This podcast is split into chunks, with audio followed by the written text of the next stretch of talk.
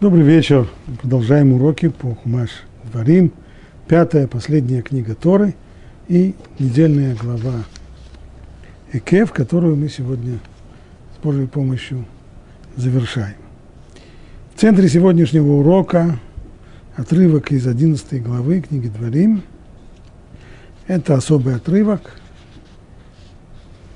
Особен прежде всего тем, что мудрецы установили, что он будет вторым отрывком в молитве Шма, после первого отрывка Шма Исраэль, слушай, Израиль, Бог един, и возлюби Бога всем сердцем, всей душой, всем своим достоянием. Дальше, и этот первый отрывок, он находится в предыдущем недельном разделе Ваэтханан, а вот второй отрывок мудрецы взяли отсюда, из этой вот главы Экев. одиннадцатая глава, тринадцатый стих. «И вот, если вы будете внимать моим заповедям, которые я заповедую вам сегодня, чтобы вы любили Господа Бога вашего и служили Ему всем сердцем и всей душой, то я дам дождь вашей земле вовремя, ранний и поздний, и ты соберешь свой хлеб и свое вино, и свое оливковое масло. И я дам траву на твоем поле для твоего скота, и будешь есть и насыщаться. Береги, чтобы не обольстилось ваше сердце. И вы не сошли с пути, и не служили чужим богам, и не поклонялись им. Вот тогда возгорится на вас гнев Бога, Он замкнет небеса, и не будет дождя, и земля не даст урожая, и вы скоро исчезнете из прекрасной страны, которую Бог дает вам. Положите же эти мои слова вам на сердце и на душу, и привяжите их знак в знак на свою руку. И пусть они будут головным украшением между вашими глазами.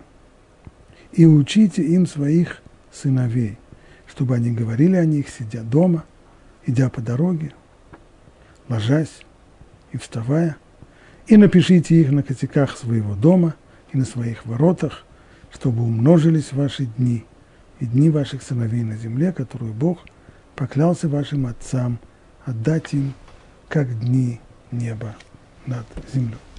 Вот этот отрывок, хорошо известный тому, кто хотя бы несколько раз в жизни молился и читал Шма. Различие между этим вторым отрывком и первым выражают наши мудрецы в трактате Брахот.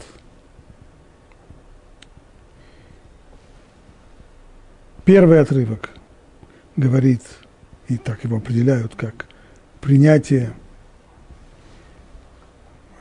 «Оль мальхуд шамайм». «Оль мальхуд шамайм» – это означает, когда человек принимает на себя иго Царства Всевышнего. Иными словами, он принимает на себя то, что есть царь, которому он подчиняется. А второй отрывок, здесь уже заповеди. И вот если вы будете внимать моим заповедям, которые я заповедую вам сегодня. То есть принятию заповеди должно предшествовать принятие того, кто эти заповеди дает.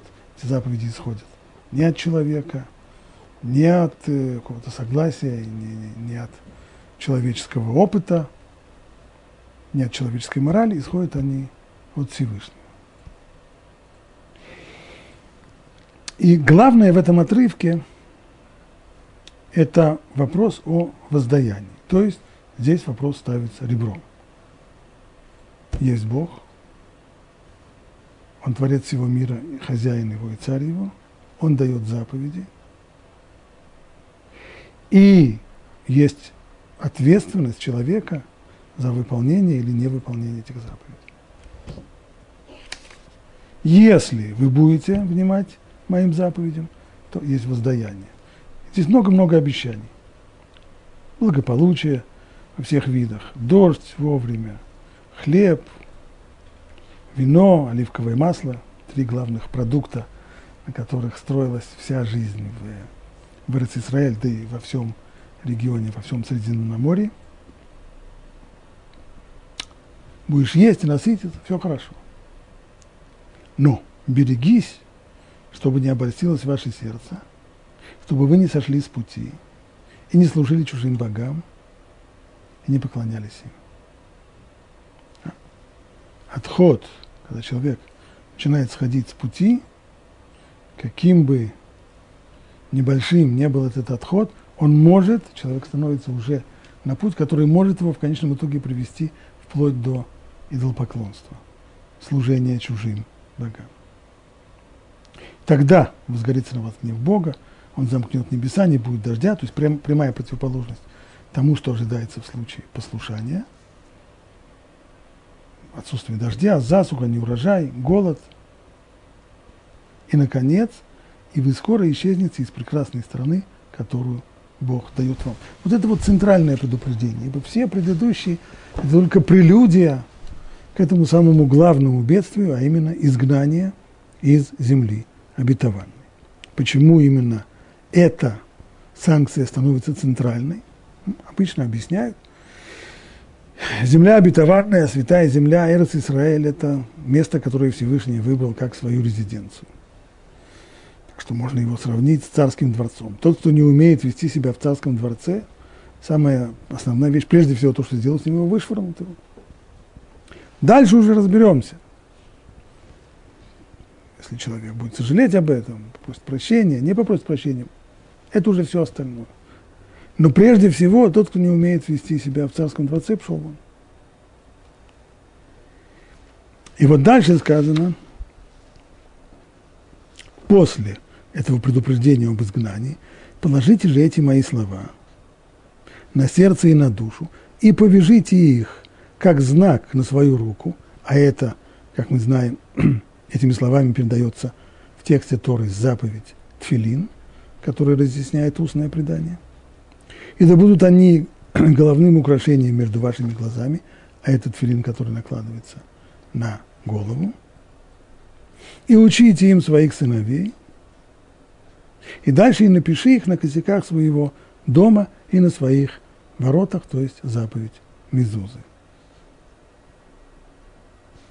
Какая связь? Почему сразу после того, как Тора грозит еврейскому народу изгнанием из Эрец-Исраэль за неисполнение закон, заповеди Торы и за идолослужение, почему сразу после этого повторяются здесь, не первый раз они здесь написаны, здесь только повторяются в тексте Торы заповеди Тфилин и Мизузот?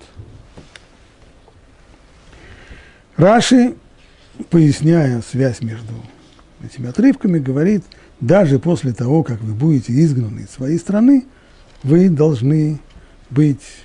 Вы должны выделять себя, вы должны быть выделенными, отмеченными знаками заповедей. Накладывайте тфилин, прикрепляйте мизузы, чтобы, когда вы вернетесь, заповеди были бы вам, не были бы вам в новинку. Вот так объясняет Раши.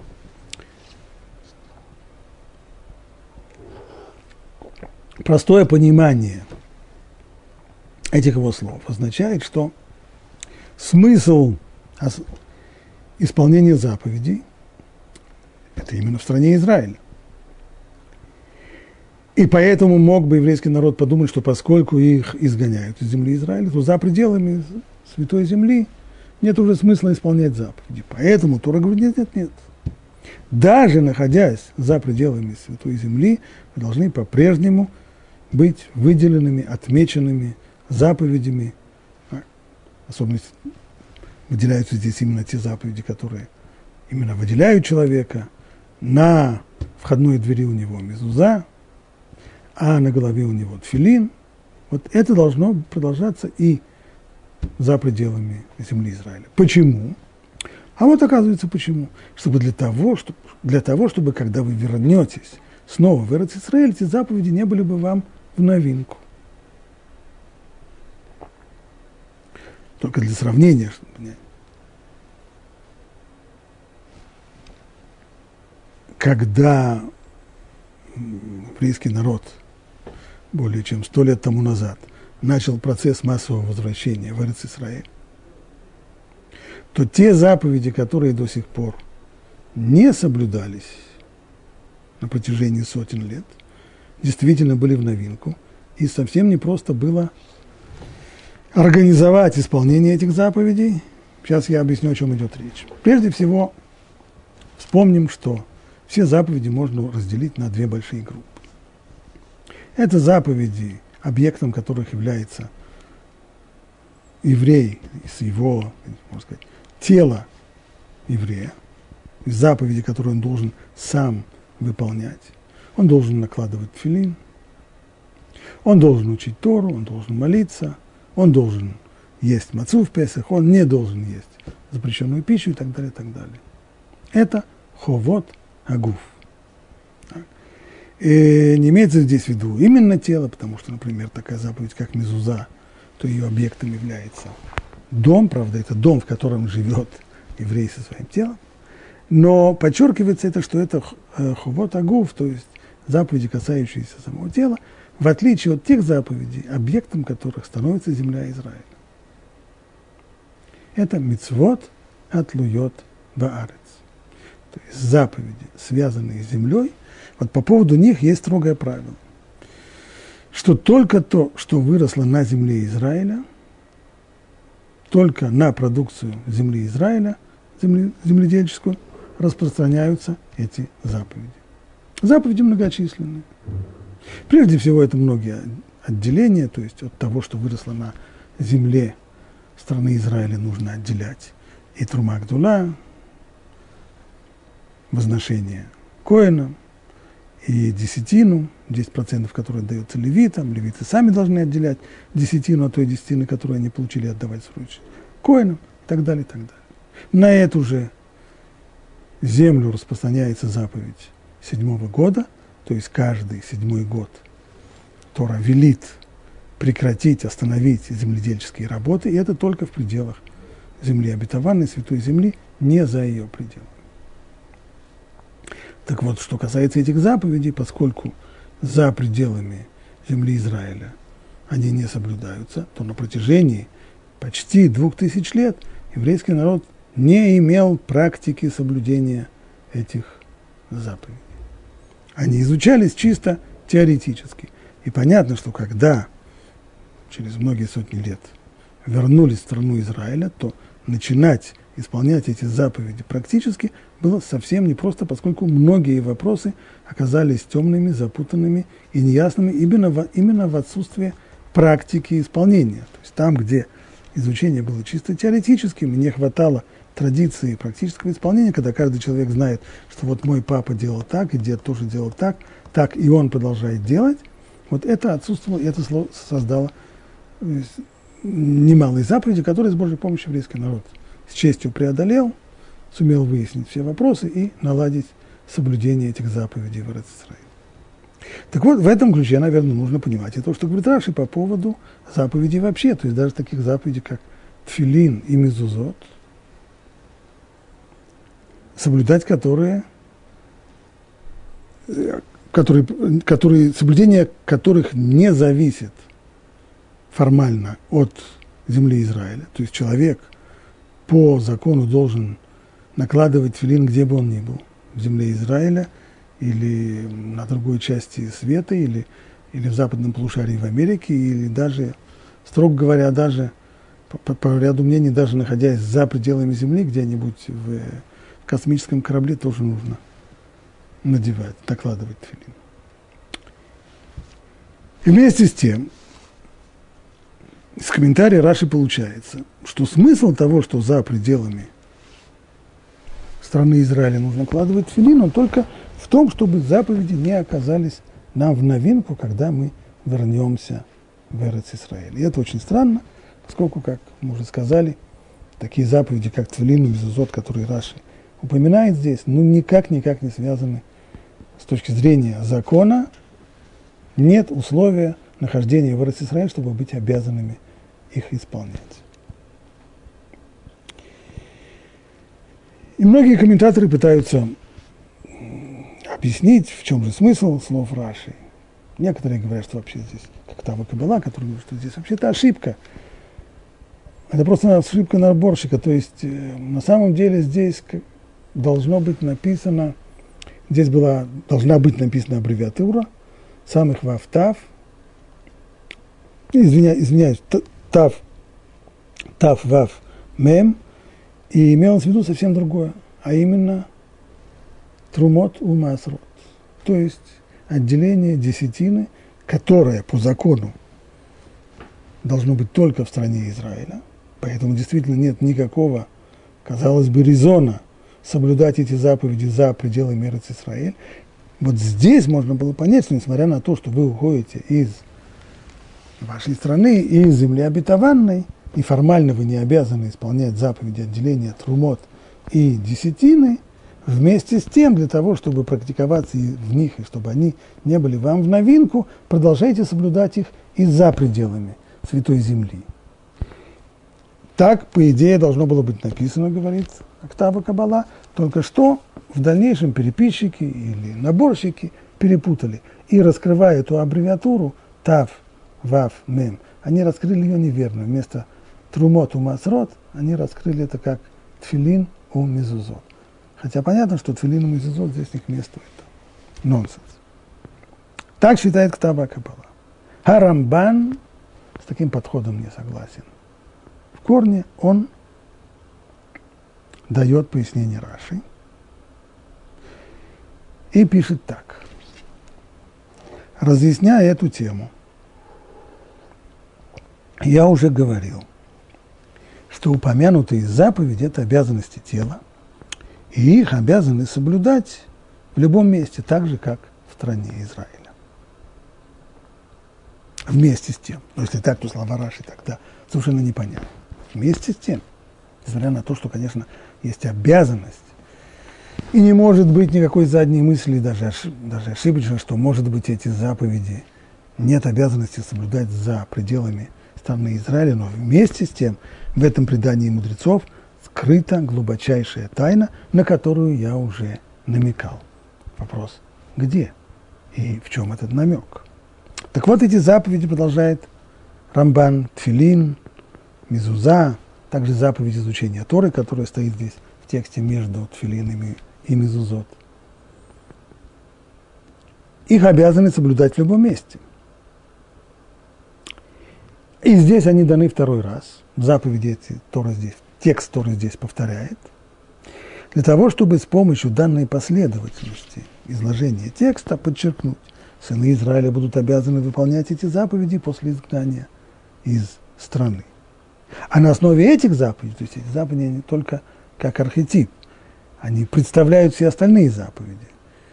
Можно сделать вывод, что и все другие заповеди, представляющие собой обязанности тела, то есть как архетип, что они представляют, эти заповеди, это не мицвот атлоот баарец, это не заповеди, которые зависят от земли, никоим образом тфилин от земли и страны не зависит, это ховот агуф, обязанности тела. Стало быть, подобного рода заповеди, как тфилин умизузот, нужно выполнять в любой стране.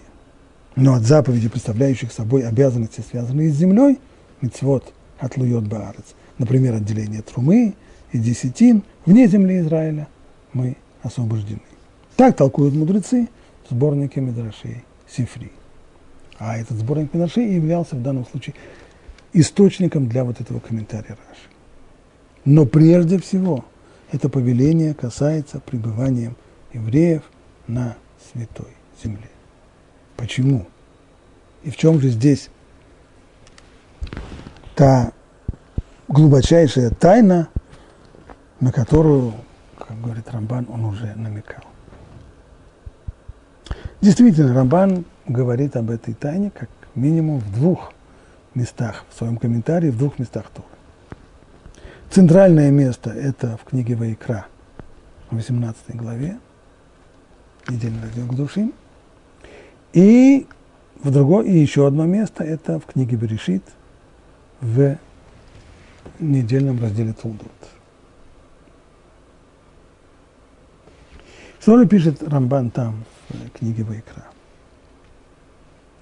Я зачитываю этот очень пространный комментарий, но с большими сокращениями. Создавая Вселенную, Всевышний дал обитателям высших миров силу управлять нижним миром, над каждым народом, живущим в выделенной ему стране, он поставил определенную звезду. Уже эти две строчки, они уже достаточно сложные.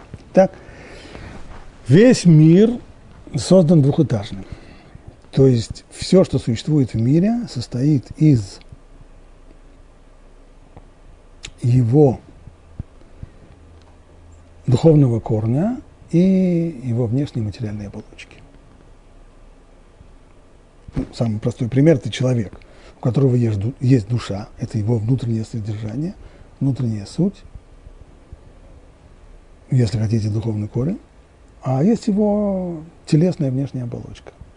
И вот человек, он по образу человеческому создан весь мир, то есть вот эта самая схема, внутренний, невидимый, невоспринимаемый нами непосредственно, внутренний корень, и воспринимаемая нами внешняя оболочка, вот так создан весь мир. В соответствии с этим, это, это относится и к каждому объекту, причем корень этот, он управляет функционированием всего объекта, и над этим корнем есть еще и ангел покровитель. Вот такая схема. Как говорят наши мудрецы, что нет даже травинки на земле, над которой не было бы ангела-покровителя, который понукал бы ее и говорил, ну, расти. Так, то есть есть то, что мы воспринимаем, трава, есть ее корень внутренний, невоспринимаемый нами, как второй этаж. То есть мы воспринимаем первый этаж видимых, ощутимых явлений, над ними есть второй этаж их духовных корней, и есть ангел, который всем этим делом заправляет, понукает. Когда мы говорим о человеческой истории, о человеческом обществе, человеческом истории, то схема там та же самая. Когда Всевышний, когда произошло разделение народов, а произошло это после краха грандиозного проекта строительства Вавилонской башни. Тогда мир, человечество тогда потеряло свою этническую, и, и, свое этническое единство, разделилось на семьдесят разных народов. И тогда каждому из этих народов был выделен его кусок земли, его место под солнцем, это раз. А во-вторых, был выделен его ангел-покровитель, который, с одной стороны, выражает национальный характер этого народа, а с другой стороны, является ангелом-покровителем, который регулирует жизнь этого народа и его страны, которая досталась этому народу. Каждый из народов он связал с определенным созвездием, а над звездами поставил высших ангелов-покровителей, которые стали правителями народов. Рамбан здесь включает в эту схему еще и звезду. Да? «Гори, гори, моя звезда». Э, «Моя звезда». То есть, в отличие, скажем, от Рамбама и ряда других авторитетов, которые считали астрологию и прочие разговоры о, о звездах, э, типа «Гори, гори, моя звезда», они считали их это все совершенно пустыми разговорами и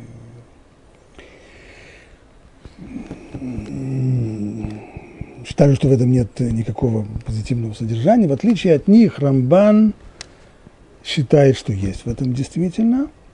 Безусловно, есть влияние и воздействие звезд на людей, на человеческое общество. Только ни в коем случае не нужно думать, что эти звезды, они самостоятельно воздействуют и управляют, а они просто включены Всевышним в схему. То есть вот эта схема, есть земля, определенная страна, к этой стране приписан определенный народ, над ними назначена звезда, через которую и будет проходить воздействие, животворное влияние, которое исходит от Всевышнего к этому народу.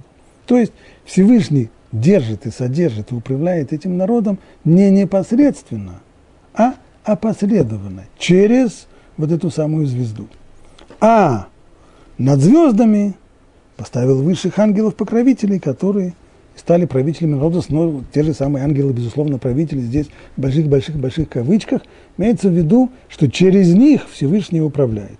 Подобно тому, как, скажем, министр в рамках своего министерства, когда он направляет определенный бюджет в какой-то департамент, так, то этот бюджет адресуется тому, кто стоит во главе этого департамента, а он уже распределяет полученные деньги внутри своего департамента. Не больше того. Так, то есть распределение вот этого животворного воздействия на этот народ идет через ангела-покровителя. Снова, если бы мы спросили других авторитетов, которые считают как Рамбам, они бы из этой схемы созвездия убрали, считая, что мы здесь ни при чем. Рамбан относится к этому серьезно, и поэтому созвездие тоже у него здесь присутствует. Но, да, если мы посмотрим всю ту схему, когда разделяется человечество на семьдесят народов, среди этих семидесяти народов отсутствует народ Израиля. По одной простой причине его тогда еще попросту не было. Он возникает значительно позже, происходит от Авраама. Стало быть, ему ангела-покровителя не досталось. А что касается места под солнцем, место под солнцем ему тоже не досталось. Поэтому Всевышний поселяет его в своем месте, дает ему землю Израиля. Но только земля Израиля, расположенная в центре населенного мира, это надел Бога. То есть она не была распределена между народами мира. Это надел Бога, который принадлежит только ему. И, передавая ее в наследие своему народу, потомкам возлюбивших его, он не поставил над ней никаких ангелов, ни начальника. Цитирует он здесь Рамбан стих из пророка: «Ни начальника, ни надсмотрщика, ни правителя». И об этом сказано: «Вы будете для меня избранными из всех народов, ведь моя вся земля». То есть устанавливается непосредственная, такая интимная связь и непосредственный контакт между Всевышним и народом Израиля. Именно поэтому дается ему и земля Израиля, над которой не шефствуют никакие Ни, ни, ни звезды, ни созвездия, ни ангелы, ни покровители, никого. Здесь непосредственный прямой контакт. Кстати, сюда понятно, и то, что говорят многие авторитеты, что пророчество, а именно осознанный контакт человека с Богом, когда человек воспринимает, что Всевышний к нему обращается, это возможно только в земле Израиля, но не в других местах, где контакт он косвенный. И вот, избрав нас из всех народов, он даровал нам эту землю. А над остальными народами поставил высших ангелов-покровителей. Но нашим властелином будет только он, и мы будем принадлежать только ему. И вот в сборнике Мидрашей Сифра, продолжает Рамбан, там разъясняется строчка Торы: «Соблюдайте же установления мои и законы, и исполняйте их, чтобы не исторгла вас страна, в которую я вас веду». И мудрецы говорят, земля Израиля не подобна другим странам. Она не терпит совершающих грехи. То есть тот вопрос, который я задал в самом начале урока, почему центральным, центральной санкцией в случае нарушения законов Торы является изгнание из земли обетованной, мудрецы в Сифра говорят, отвечают на это притчей. Это подобно царскому сыну, которого накормили недоброкачественной пищей. То есть, если бы ту же самую пищу дали простому человеку, не избалованному, не изнеженному, чего бы ни случилось, он бы ее бы переварил. Ну, может, немножко неудобно себя чувствовал, но в конечном итоге переварил бы. Но изнеженный и избалованный царский сын, то эта пища не способна удержаться в его желудке, поскольку она испорчена. Он ее изрыгает. Поэтому и сказано: и изрыгнет вас буквально, исторгнет вас земля, когда вас кормите ее. То есть страна Израиля, она как тот самый избалованный, изнеженный царский сын, который не выносит никаких нарушений, никаких отклонений от исполнения закона. Именно поэтому Рамбан часто подчеркивает, насколько большая ответственность за нарушение, а уж тем более, если речь идет о служении идолам в пределах страны Израиля, то это преступление куда более тяжелое, чем те же самые действия в любой другой точке планеты. И Рамбан это не раз в своих комментариях к Пятикнижию подчеркивает. Ибо если в других планетах служение всем этим ангелам-покровителям, а ведь если мы начнем выяснять, каким образом возникает вообще идолослужение, то возникает оно именно из желания наладить какие-то отношения вот с этими ангелами-покровителями. Это запрещено было делать, но, по крайней мере, здесь понятно, каким образом люди к этому дошли. Но в стране Израиля, в которой никаких ангелов-покровителей нет, нет никого, кто отвечает ни за, ни за воду, ни за дождь, ни за урожай, ни за солнце, ни за погоду, ни, ни за коммерцию, ни за что. Здесь ничего подобного нет, поэтому здесь практика обращения к каким-то там силам, которые каким-нибудь ангелам или еще кому бы то ни было, она является страшным преступлением. В свете этого можно понять то, что сказано у нас. Конечно же, поясняет Рамбан, заповеди мы обязаны соблюдать. Заповеди, касающиеся то, что называется ховот агуф, заповеди, объектом которых является тело еврея, то их обязаны соблюдать в любом месте земного шара, а может быть даже и за его пределами. И тфилин, и мизузот, и изучение Торы, и все остальное. За исключением заповедей, которые связаны непосредственно с землей, с земледелием. Но смысл этих заповедей, он именно в стране Израиля. Ибо заповедь выстраивает ту самую близость, тот самый контакт человека с Богом. А контакт этот, он по сути своей и по идее своей непосредственный. Когда исполнение заповеди этот контакт выстраивает и усиливает, а нарушение заповеди приводит потери этого контакта. Но за пределами страны Израиля, где управление этими странами происходит опосредованно, когда нет непосредственно контакта со Всевышним, когда все это идет через ангелов-покровителей, то там получается, если мы правильно поняли, то там соблюдение заповедей, хотя оно обязательно, но не создает того эффекта приближения к Богу, которое оно создает в земле Израиля. Нередко мне приходилось слышать вот именно это объяснение Рамбана, что именно это он имеет в виду. И так следует понимать вот этот вот самый намек, о котором он говорил в комментарии здесь, и то, что он писал пространно в своем комментарии книги Ваикра,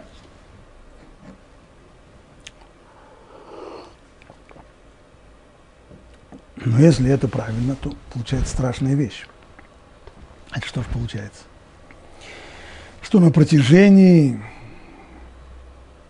почти двух тысяч лет миллионы евреев, которые жили за пределами земли Израиля, и скрупулезно соблюдали каждую заповедь Торы во всех ее законах и деталях, что это исполнение не возымело никакого воздействия на них и на мир. И что единственный смысл исполнения этих законов только в том, что Бог повелел, чтобы вы их исполняли, чтобы они не были вам в новинку, а основной-то на самом деле смысл и воздействие этих заповедей, и ценность их основная, она только в Эрец-Исраэль. Эти заповеди ничего, ничего, соблюдение этих заповедей ни, не повлияло ни на что и ни на кого. Может, мог Рамбан такое сказать, написать, думать?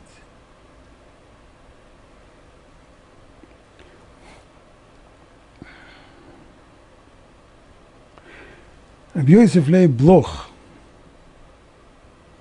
который был руководителем Ишивы в Тельшае и автором очень серьезной книги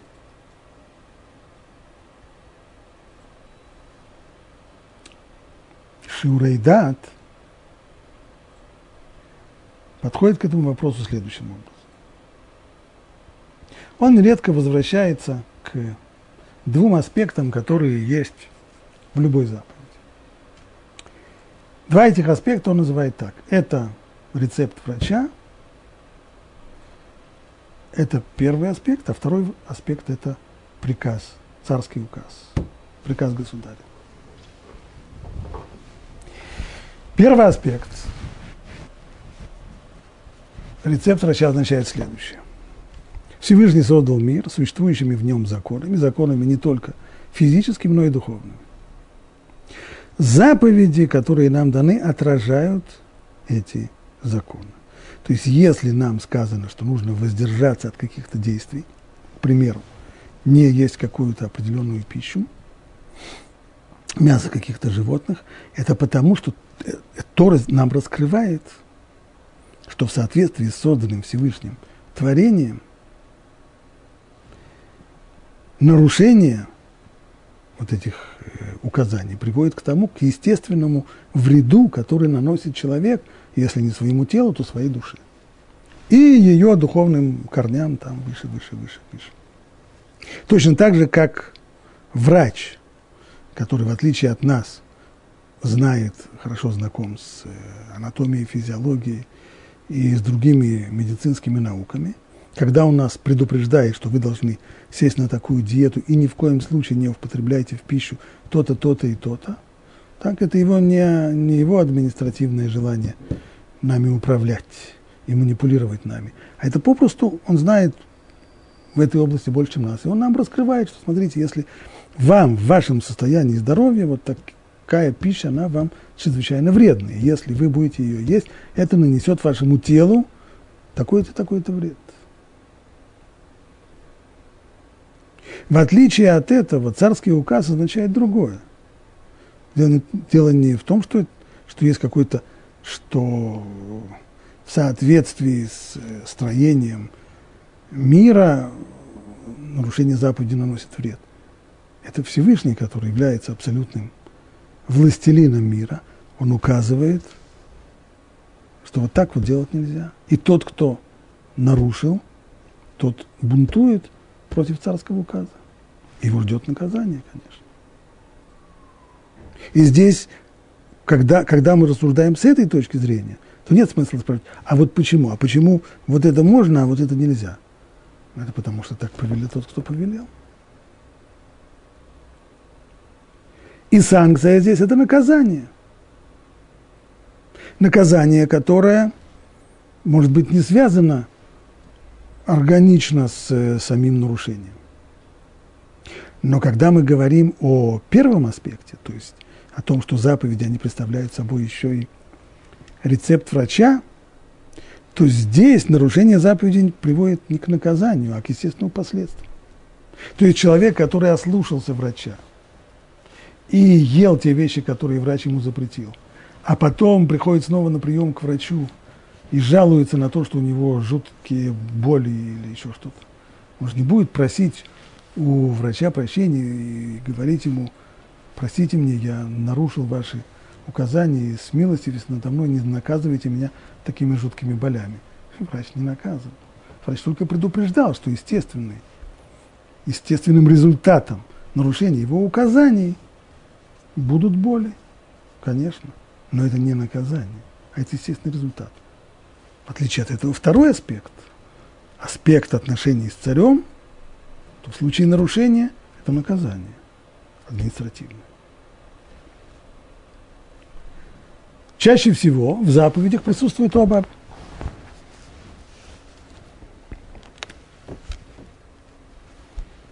Обе точки зрения. Оба аспекта присутствуют в них. Это каждая заповедь, она и отражение реальной действительности, к тому же она еще и указ царя.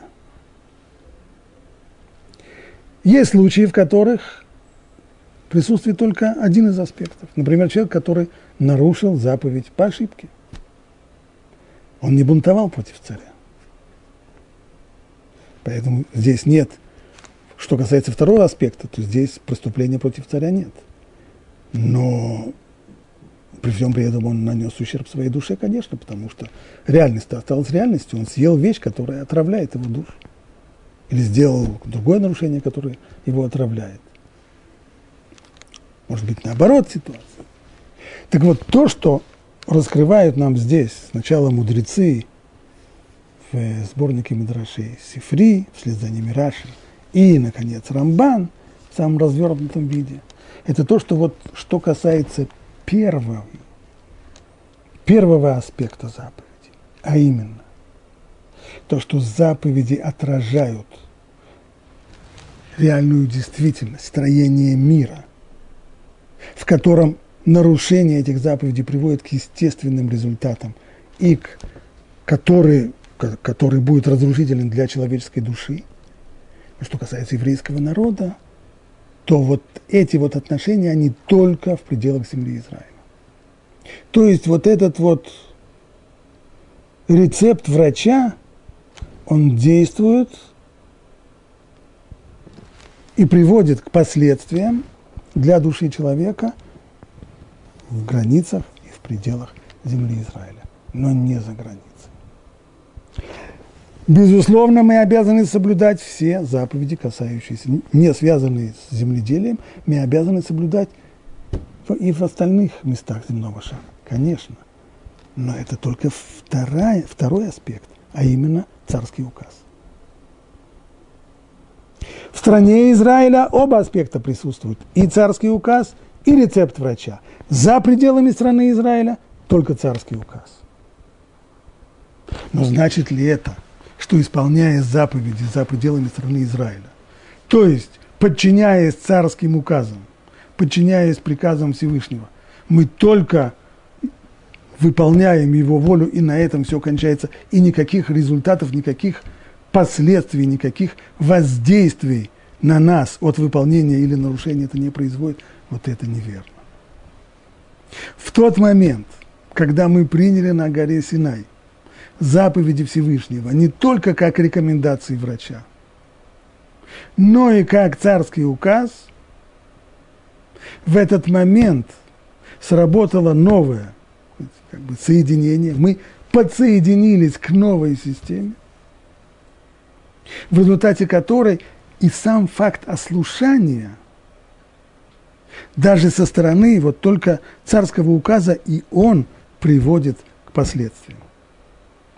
И наоборот, выполнение царского приказа тоже имеет, безусловно, последствия. Не последствия в рамках созданной в шесть дней творения природы, с ее физической и духовной составляющей, но в рамках отношений с царем. Так что исполнение заповедей, или наоборот, не дай бог, их нарушение, и за пределами страны Израиля, оно тоже воздействует на душу человека. Оно не проходит бесследно, не дай бог, конечно. Не может же быть так, что действительно на протяжении двух тысяч лет миллионы евреев только упражнялись в, в соблюдении заповеди и, и только подчинялись административным указам. Нет, безусловно. Исполнение и нарушение заповедей действовали на них, но не по той схеме, по которой они действуют в Эрец-Исраэль. В Эрец-Исраэль вдобавок к отношениям с царем есть еще и целая схема вот это вот рекомендаций врача, рецепта, который дает врач, как нужно себя вести в соответствии с действительностью, выстроенной в стране Израиля особой духовной атмосферы, в которой каждое действие имеет совершенно естественный результат и естественные последствия. Они естественны. А что касается воздействия заповедей в аспекте царского указа, подчинения или нарушения, они тоже воздействуют, но совершенно по другой схеме. И на самом деле это воздействие выше, и схема эта намного сильнее, чем схема естественная в рамках э, рекомендаций врача.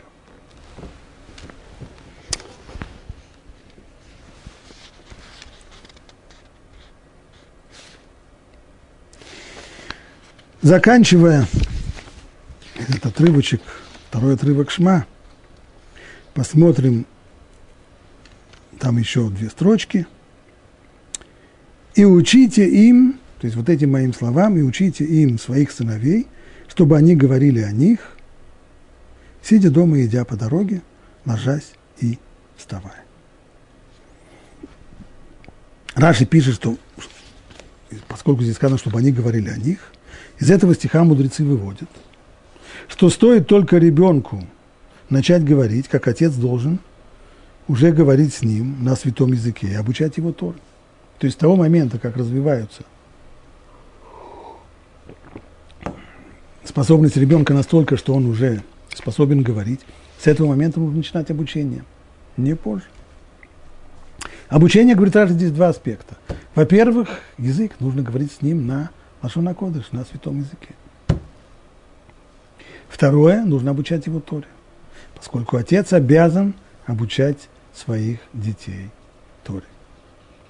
Соответственно, а Рамбам спрашивает в законах об изучении Торы, ведь на самом деле любой человек, знающий Тору, он обязан обучать не только своих детей, но и всех учеников вообще. А разница прежде всего состоит в том, в том, что касается своих детей, даже если у человека нет возможности, скажем, он так тяжело работает, что на обучение своих детей у него сил не хватает. Ни сил, ни возможности, ни времени. Это не освобождает его от обязанности. Он обязан нанять за свои деньги других людей, которые будут обучать его детей и, кстати, его внуков тоже Торе. Эта обязанность обучать своих детей Торе, она ложится только на отца, но она не ложится на мать. Скажем, в случае, если, не дай бог, отец умер или оказался недееспособным, мать не обязана обучать своих детей Торе. Каким образом мудрецы это выводят? Ибо сказано, учите им своих сыновей. Про дочерей здесь не сказано. Это означает, что обязанность обучать детей Торе, она относится именно к сыновьям.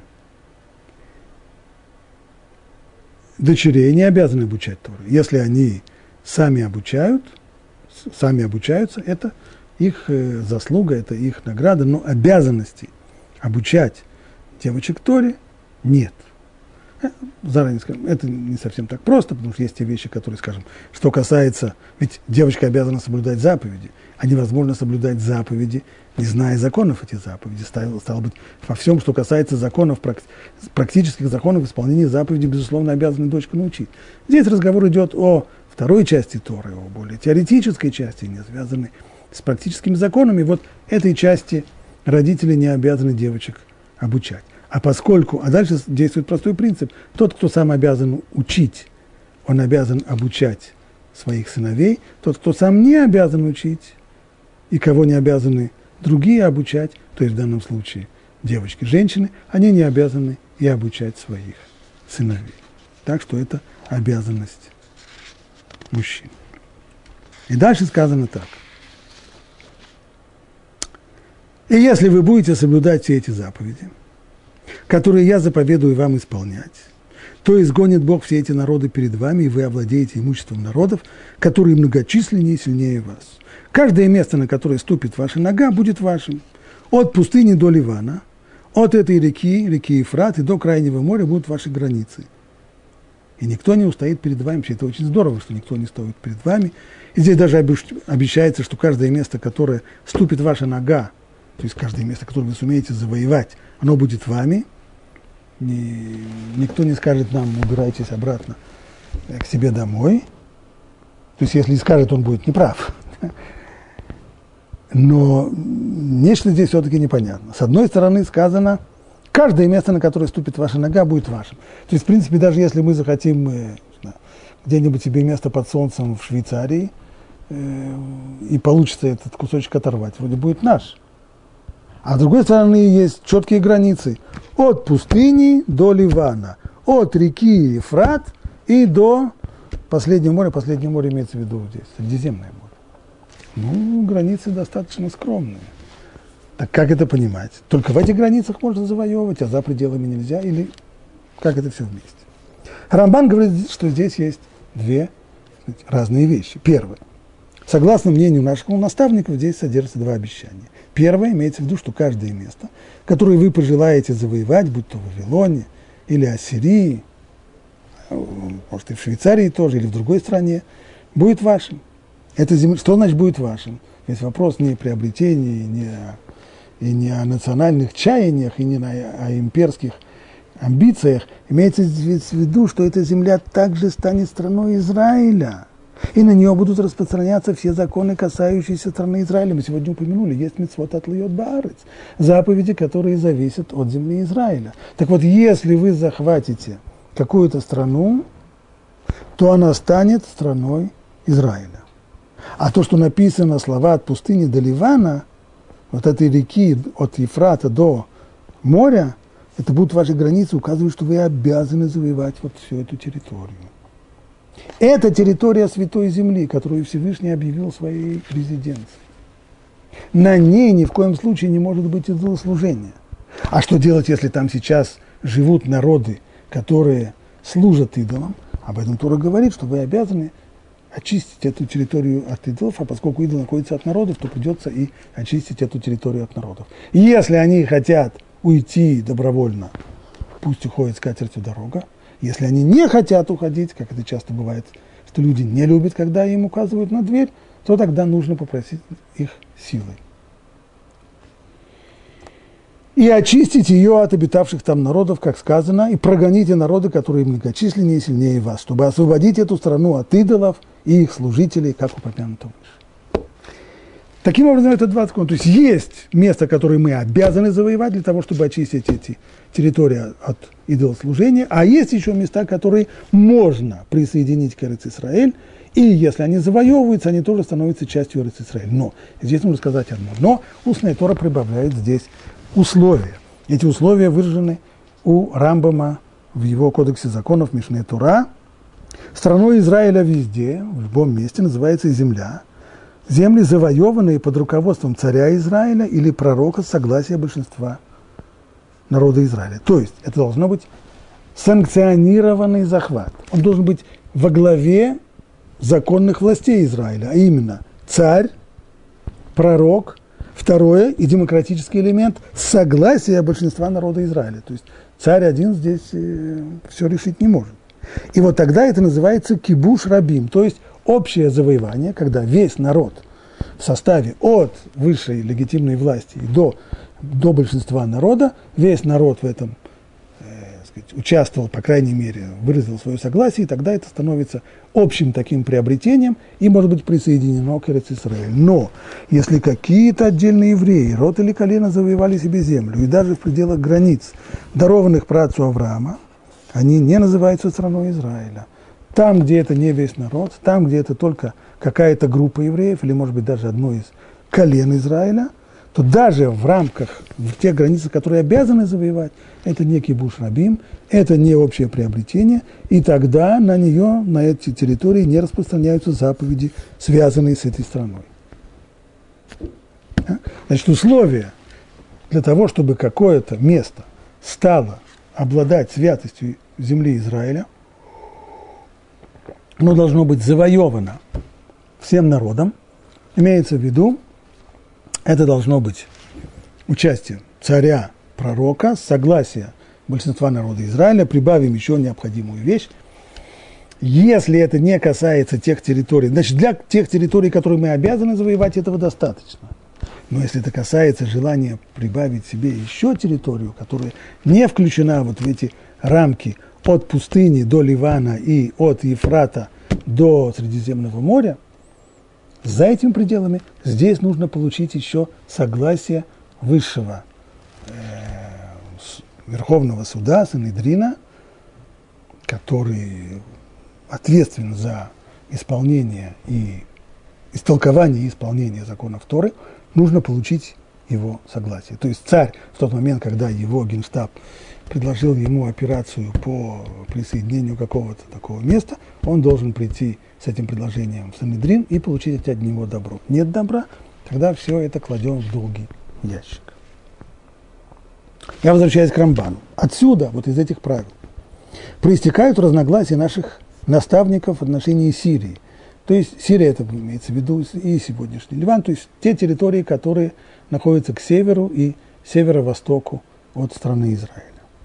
Некоторые из них считают присоединение Сирии частным завоеванием. Почему частное? Причина в том, кто завоевал Сирию? Царь Давид. Давид был легитимным царем. Действительно, царь Давид завоевал Сирию по собственному решению, не посоветовавшись с Синедрином. Он нарушил вот это самое условие. Он должен был получить добро от Синедрина, чего он не сделал. Ведь он был обязан сначала изгнать. А в чем проблема? Почему Синедрин мог не дать ему такое согласие?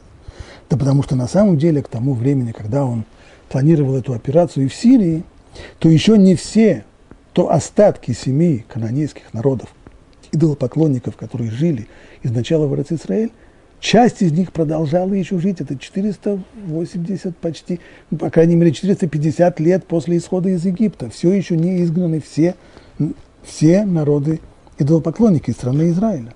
А уж потом, если он пожелает, завоевывать другие страны.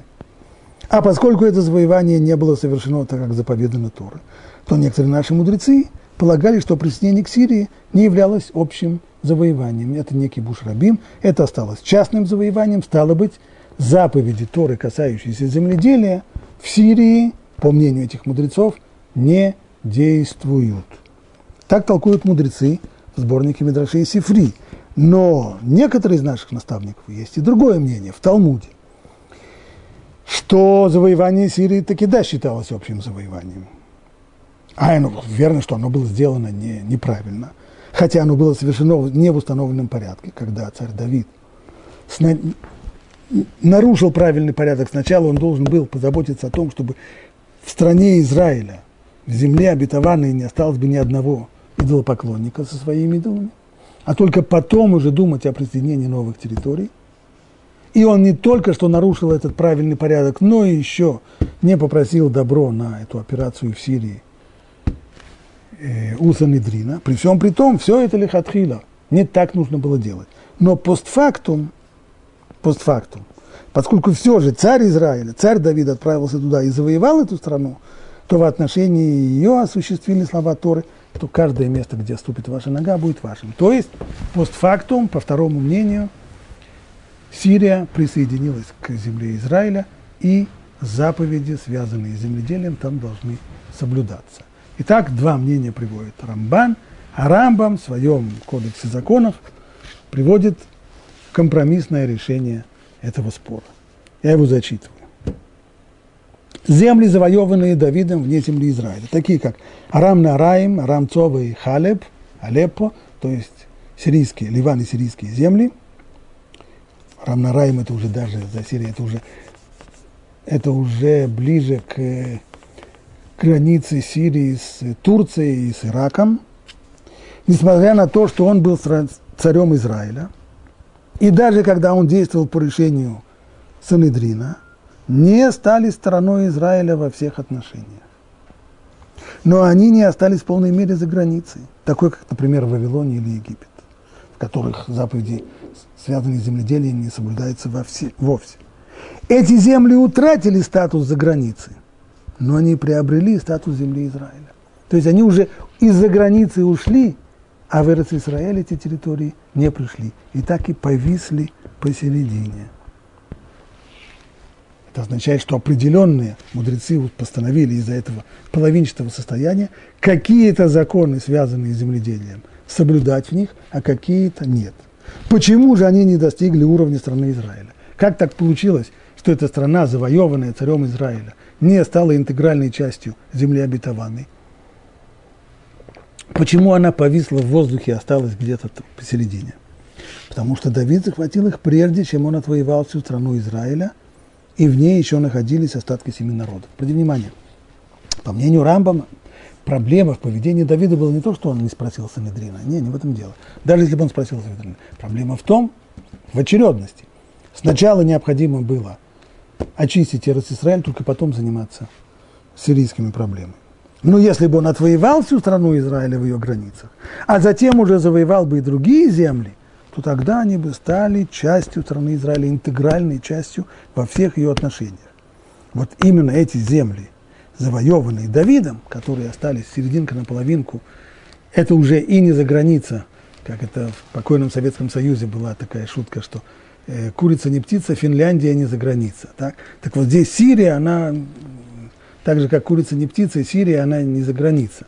Она, с одной стороны, уже не часть за границы, ибо некоторые, в некотором смысле святость земли Израиля к ней уже относится, но полностью интегральной частью страны Израиля она не стала, именно поскольку царь Давид нарушил здесь правильный порядок, который должен был соблюдаться: сначала очистить страну Израиля от идолопоклонства, а только потом уже думать о других местах.